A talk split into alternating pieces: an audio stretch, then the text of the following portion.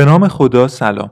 اپیزود 24 و دومین قسمت از مجموعه سلام آفریقای پادکست روزنامه چی رو میشنوید. مجتبا رزوانی کارگردان و مستندساز تا حالا سفرهای زیادی به نقاط مختلف قاره آفریقا داشته و مستندهای مختلفی از این قاره ساخته. من علیرضا رعفتی در مجموعه سلام آفریقای پادکست روزنامه چی که به صورت سریالی در اپیزودهای زوج منتشر میشه سراغ ایشون رفتم تا ماجراهایی رو از گوش و کنار این قاره عجیب برامون روایت کنه.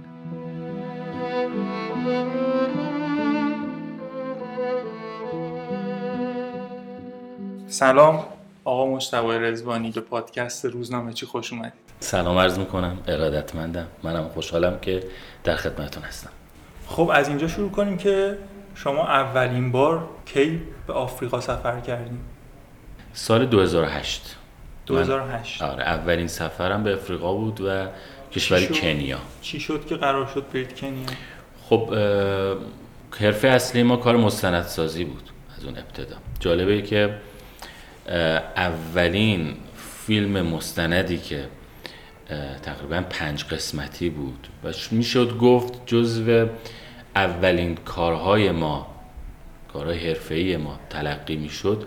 فیلم مستند مجموع جزایر کومور بود تحت عنوان کومور جزایر عطر و ماه که این کار رو سال 1380 و فکر می‌کنم چهار یا پنج بود که برای سیمای فرانسه شبکه جهانی سهر ساختیم.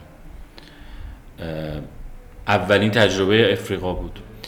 فرایند ساختش در اون منطقه بسیار پیچیده و سخت شد در حین کار. از طرفی در اون زمان اگر سرچ هم می‌کردی توی موتورهای جستجو اطلاعات خاصی مخصوصا حالا به زبان فارسی ما دستگیرمون نمی‌شد. خاطرم هست که به میز عربی افریقایی وزارت خارجه هم که مراجعه کرده بودیم در رابطه با مجموعه جزایر کمر اطلاعاتی خواستیم. پرینتی که به ما دادن اون سال تقریبا یک صفحه و نصفی از آچار بود که داشتن اطلاعات کلی که می‌شد گفت اونو تو ویکیپدیا هم ازش اطلاع پیدا کرد به ما دادن. و یه منطقه بکری بود که تا حالا هیچ کس هیچ آگاهی یا اطلاعاتی در رابطه باش نداشت.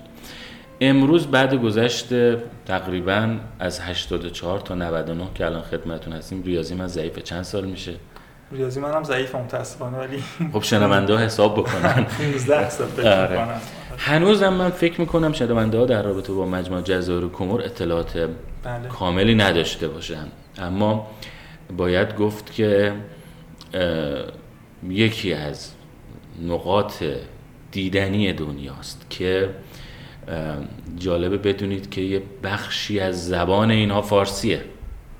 چه جالب. و اینها خودشونو اهل افریقا نمی‌دونن و میگن ما آفریقایی نیستیم ما اهالی اقیانوس هستیم.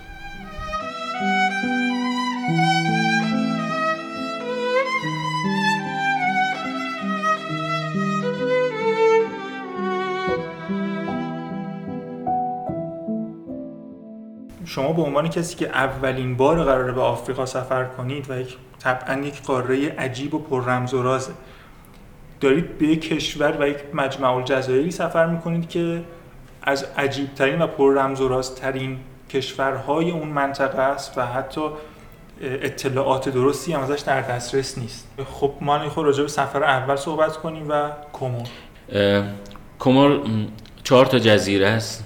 این کشور صد درصد مسلمانه. فیس آدم ها رو که توی این مجموع جزایر می‌بینید قیافه هاشون قیافه های black آفریقایی نیست که گونه های درشت کمو باشن بینیشون یه مقدار کوچیک باشه و نوکش به داخل باشه. face شون face شیرازیه. face شون face ایرانیه. و اجداد اینها در 400 اندی سال پیش به قبل که از طریق خلیج فارس. تجار شیرازی داد و ستد می‌کردند با بدنه شرقی قاره افریقا. و ایزن مجموع جزایر کومور که اگر شنونده ها بخوان تو نقشه این رو پیدا بکنن اون قسمت انتهایی قاره افریقا سمت راست نقشه رو اگه نگاه بکنیم ماداگاسکار هست. بین ماداگاسکار و قاره اگر زوم بکنن چهار تا جزیره کوچیک می‌بینن که اونجا مجموع جزایر کوموره. و در حقیقت تو داد و ستد تجار ایرانی که اون سالها با شرق افریقا و مجموع جزایر کومور کار می‌کردن این پیوندها به وجود اومد و خب به حال اون زمان کشبی های بادبانی بود که اگر کسی دیگه می‌زد به دریا تا اینکه بخواد تجارتی بکنه شاید پنج ماه شیش ماه روی آب بود تا برسه به یه نقطه ای و داد ستدی بکنه دوباره کالایی رو از اونجا تهیه بکنه به یک کشور دیگه ببره. قطعا اونجا ایرانی ها تشکیل خانواده می‌دادند و نسل ایرانی ها اونجا پدید اومد. ژن ایرانی اونجا رسوخ کرد و امروز ما نگاه می‌کنیم می‌بینیم که چهره اینها یا چهره هایی هستش که اگرچه کمی آفتاب سوخت است اون هم به خاطر که در جزیره در اقیانوس دارن زندگی می‌کنند. ولی فرم و فیزیک صورت فیزیک ایرانیه.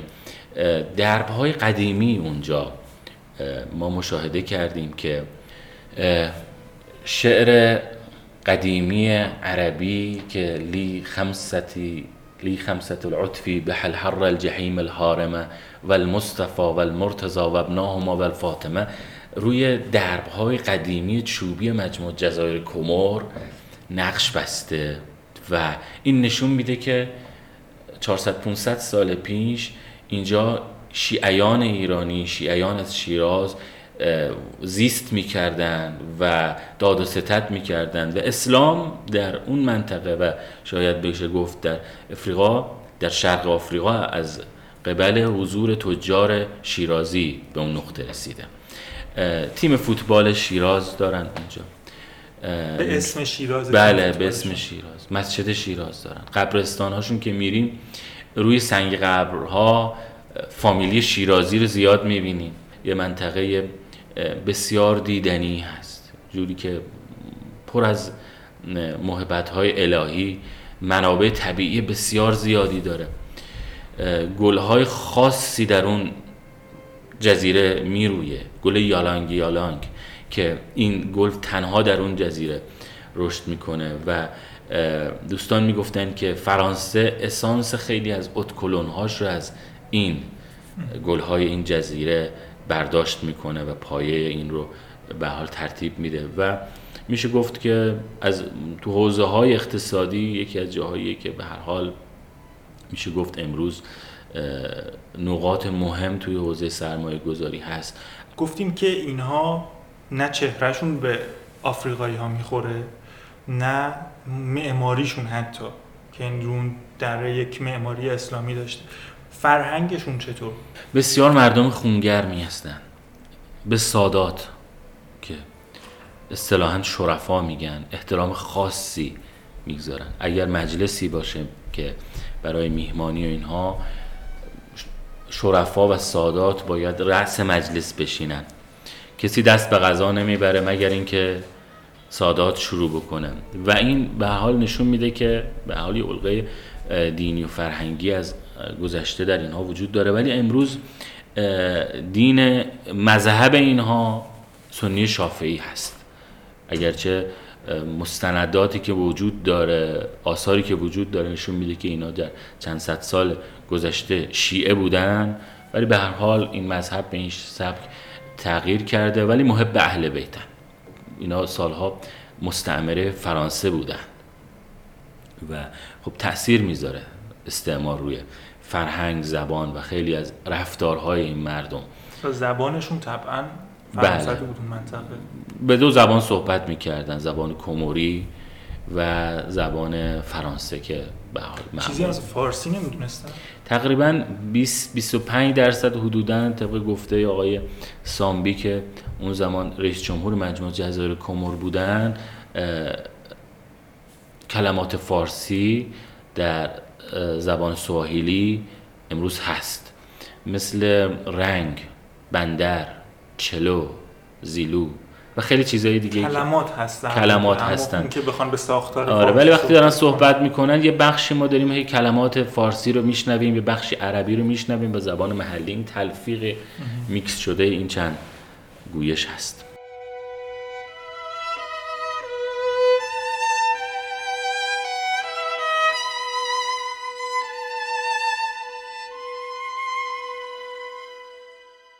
ادامه مجموعه سلام آفریقا رو در اپیزودهای زوج بعدی در پادکست روزنامه چی پی بگیرید. روزنامه چی شنبه ها و سه شنبه ها منتشر میشه. با ما همراه باشید.